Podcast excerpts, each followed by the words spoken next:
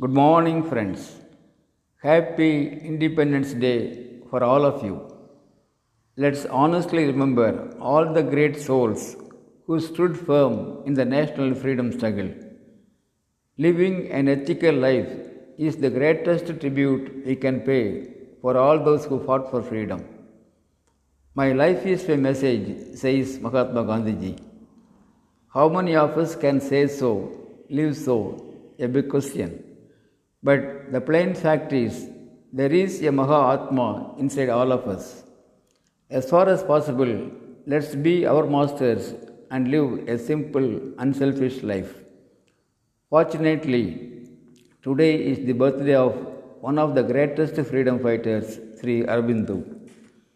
Swaraj, Swadesh, boycott, and national education are the four pillars Aurobindo concentrated on along with the revolutionaries to fight against the British. Then Aurobindo turns towards spirituality. A multifaceted personality, Aurobindo is highly respected as a prophetic engineer of the life divine. Through yoga, man can become a divine personality, Aurobindo believes.